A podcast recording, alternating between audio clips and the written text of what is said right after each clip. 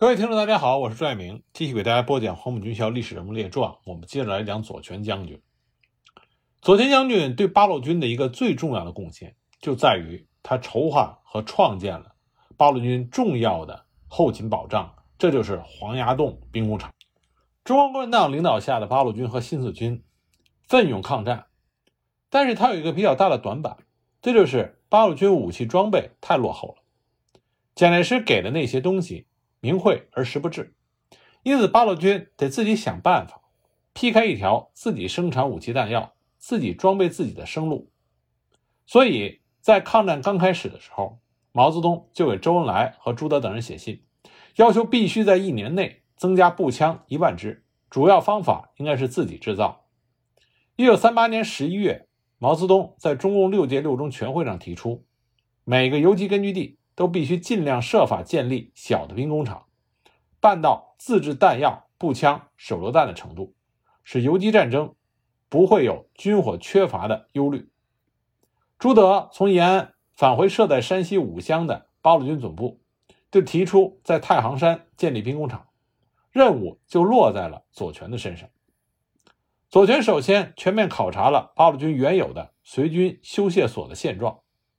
随军修械所规模比较小，设备简陋，技术落后，只能修枪而不能造枪，仅能生产黄缨枪、大刀、手榴弹、地雷等兵器，而且驻地分散，随军流动，制造的质量不高，产量很小。根据这个情况，左权提出了组建一个规模较大的兵工厂的建议，得到了朱德、彭德怀的同意。为了最大限度地利用现有资源，左权认为必须从三个方面着手。一是加强对军械修造的领导，二是集中技术工人和机器设备，三是扩大生产规模。在工厂选址上，左权认为，作为一个较大规模的兵工厂，除了要有相对安全的外部环境和较好的生产条件之外，还有一个因素不可忽视，就是必须具有方便和充足的燃料来源。为此，他致电给晋冀豫司令员倪志亮。请求他立即调查辽县五乡榆社三角地区内何地产煤，以及便于安设工厂。很快，倪志亮就将几个合适的地点报告给了左权。经过反复的衡量，左权最后将厂址选定在山西榆社县蒋塘镇韩庄村。一九三八年九月中下旬，八路军总部修械所正式开始组建。二十号，左权向正在延安。参加中共六届六中全会的朱德和彭德怀报告：兵工厂拟设于五乡榆社间之蒋塘镇附近，榆屋镇之机器即向蒋塘镇搬移。工兵机器共有三部，唯缺零件，造枪工人尚不够，仍然各方寻找。管理工厂尚无合适人员，最好能从延安找一个回来。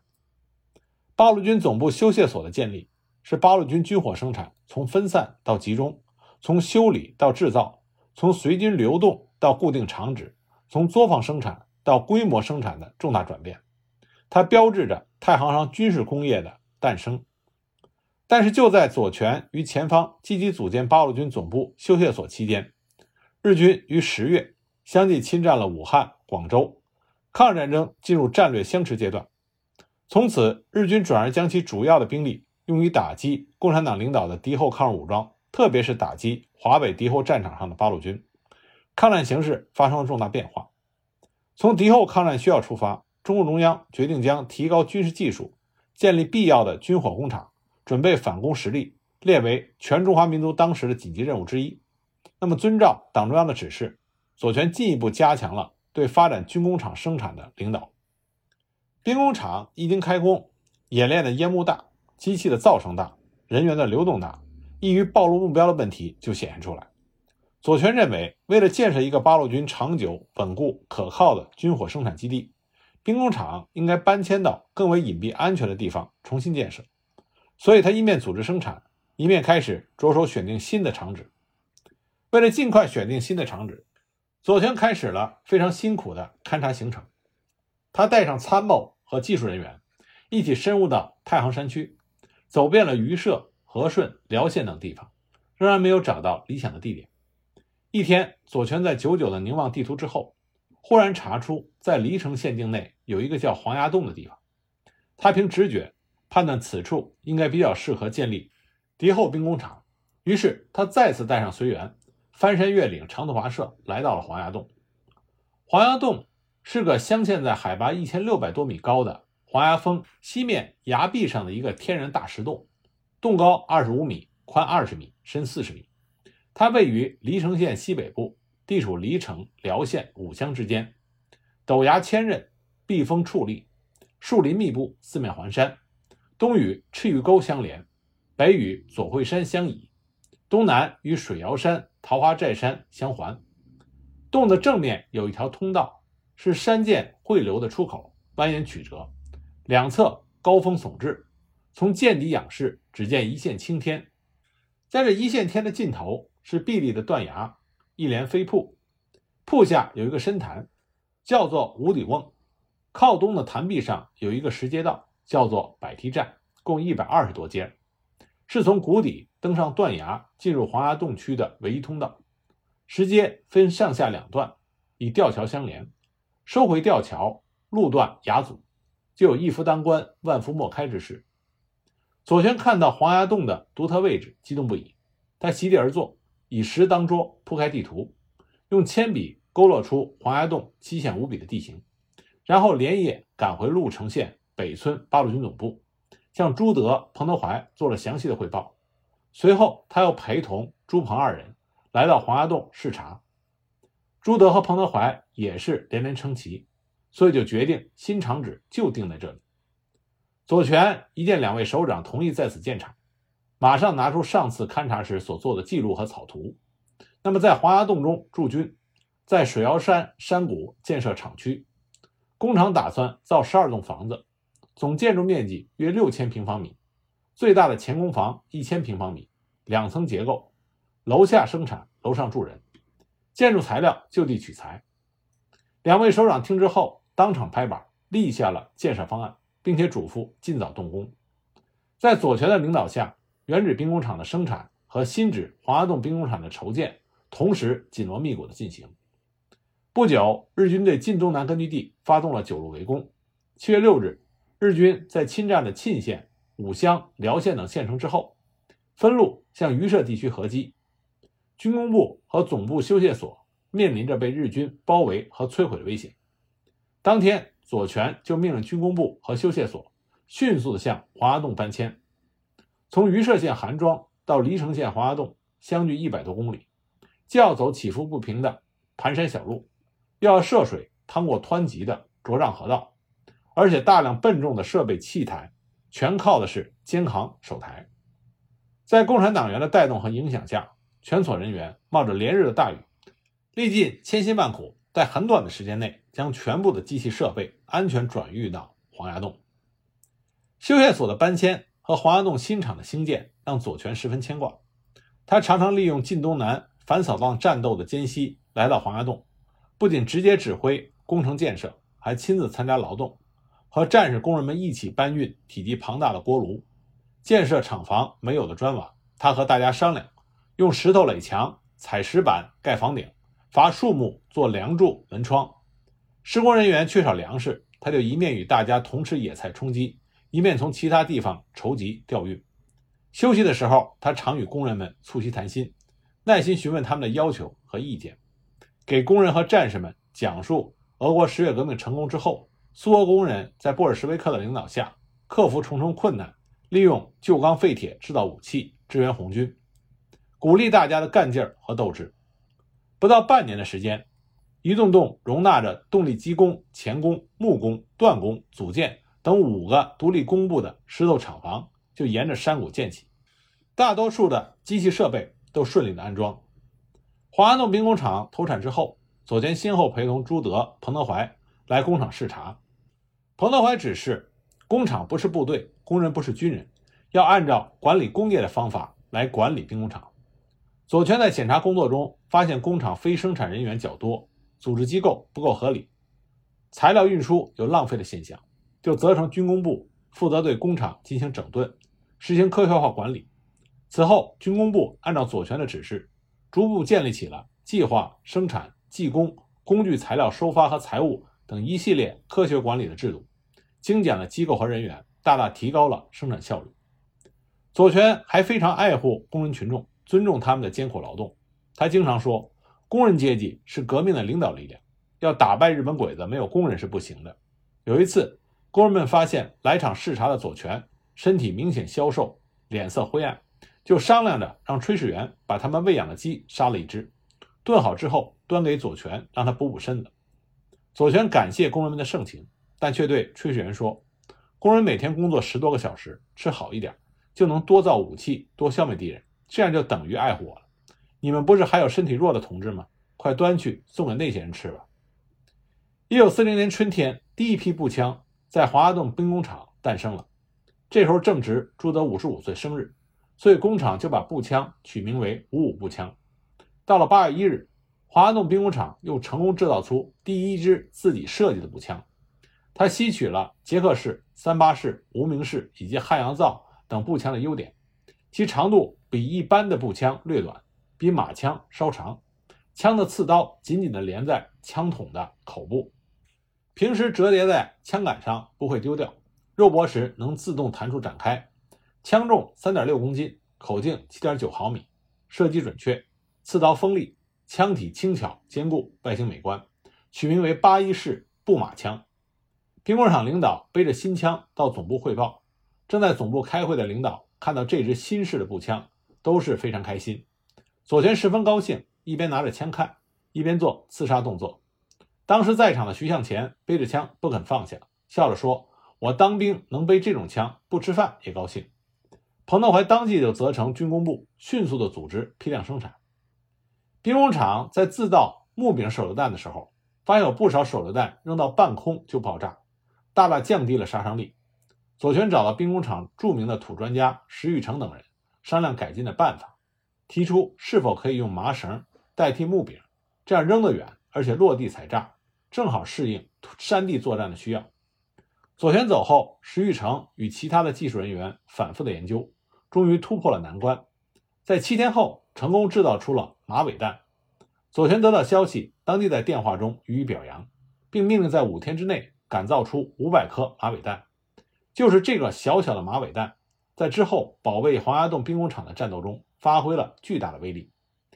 此时，兵工厂拥有机器设备约四十件，职工近七百人，成为八路军在敌后抗日根据地的一个比较大的武器装备的生产厂，被朱德司令称之为八路军的掌上明珠。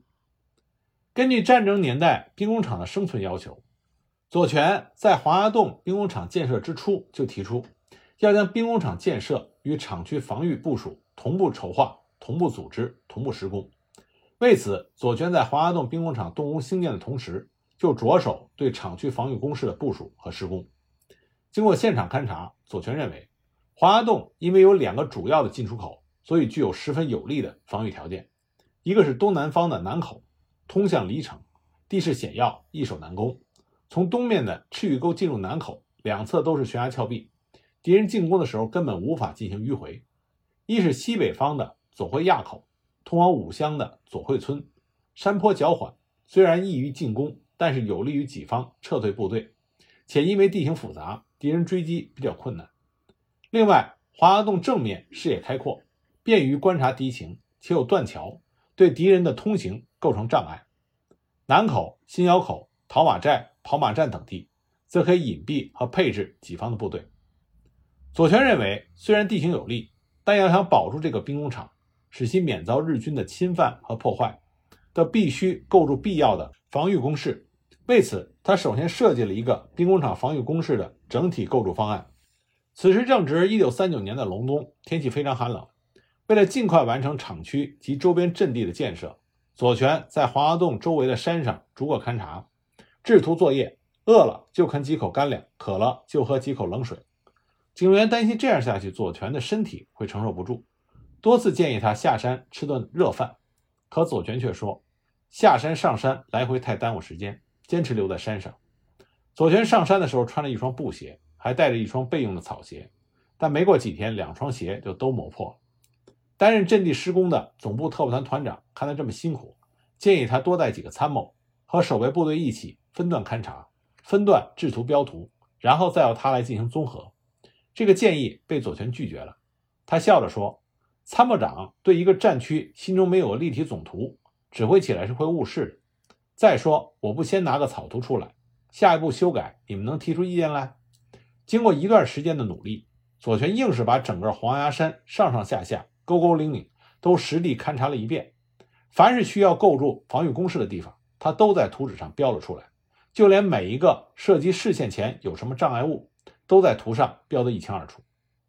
经过对厂区及战场环境的全面勘察和研究，左权设计了一个兵工厂防御工事的整体构筑方案。他设想将防御的重点放在左会垭口，其工事数目大约在三百个左右。与此同时，他还考虑了火力配置问题，在关键的地方交叉火力的密度要达到每平方米七八发子弹。一九四零年初，左权又带上总部的参谋人员和特务团的施工负责人。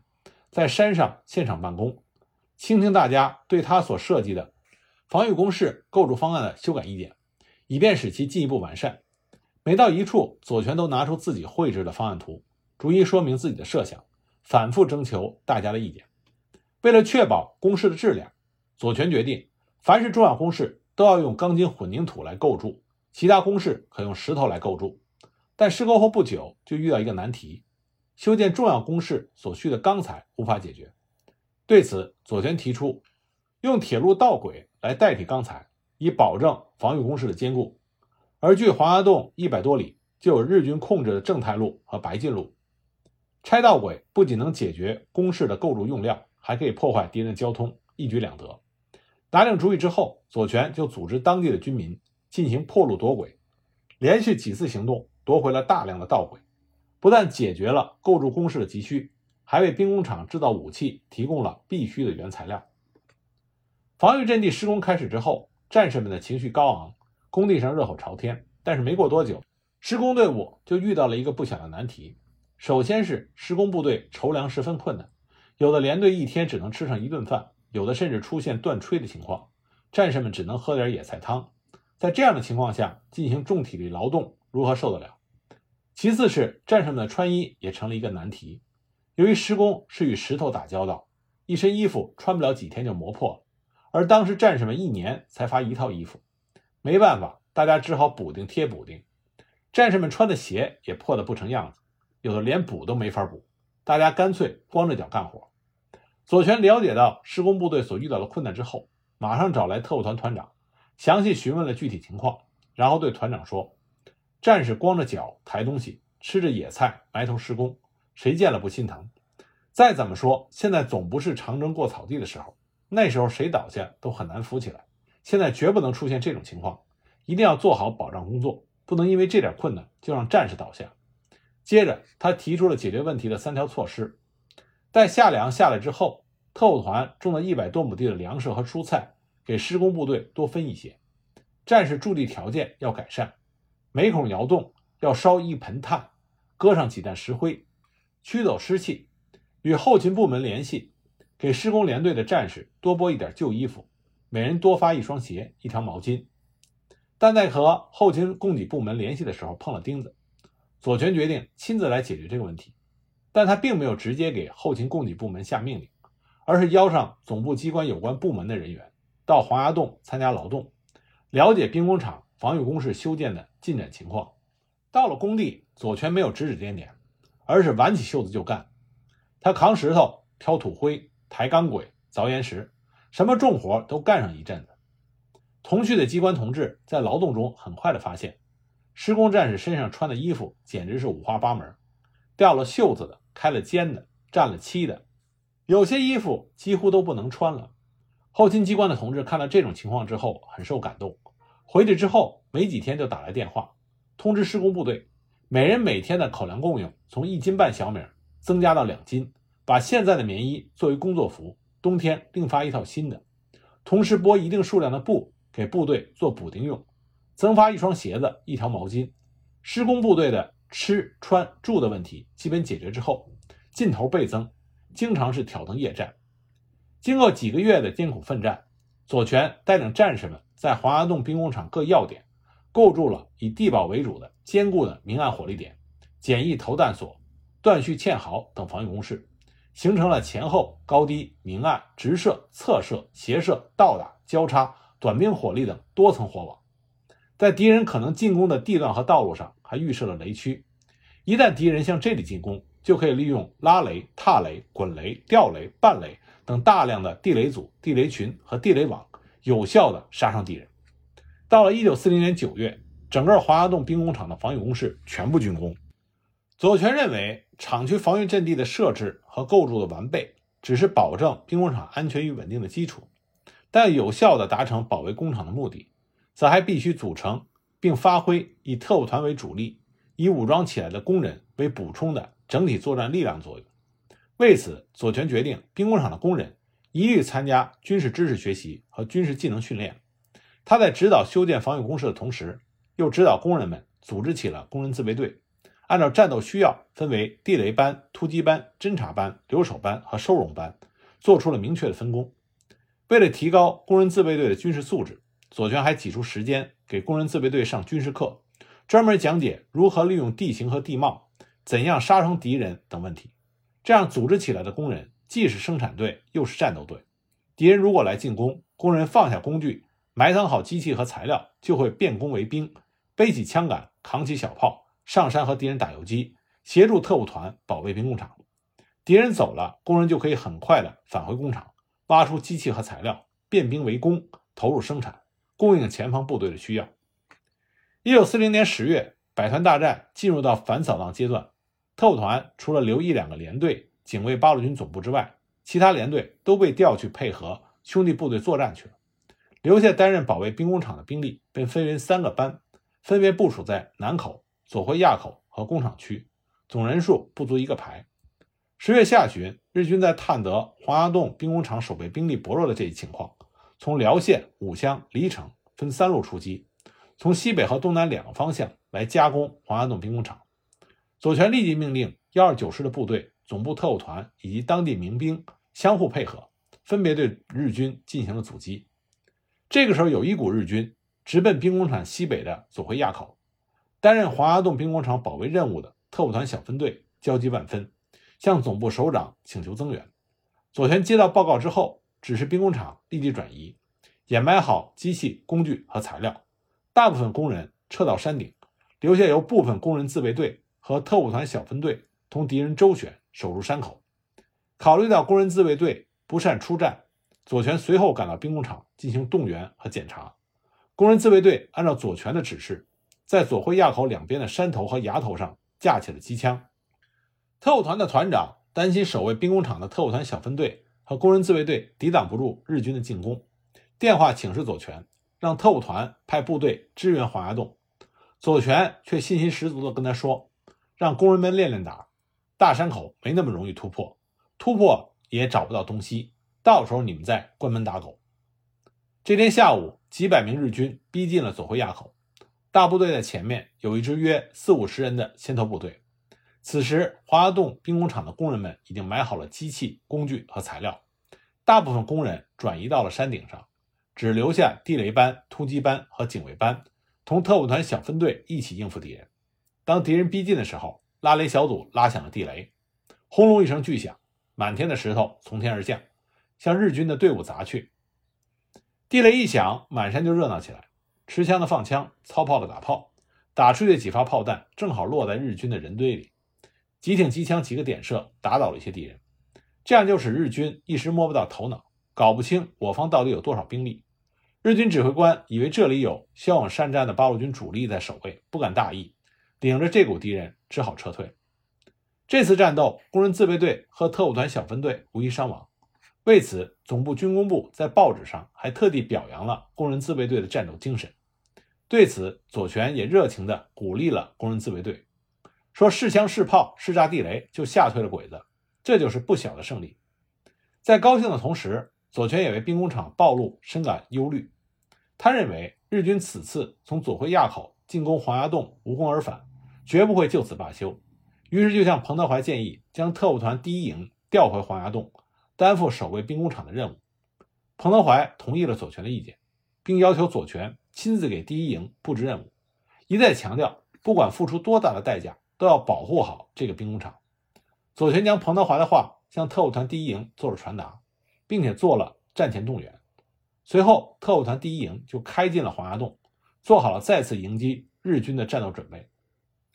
根据统计，在整个抗战期间，军工部所属各厂共修枪数万支，造枪九千七百五十八支，生产掷弹筒两千五百具，迫击炮改平射炮数十门，副装和新制子弹二百二十三万余发，手榴弹五十八万余枚，掷弹筒十九点八万余发，各种口径的迫击炮弹三点八万发。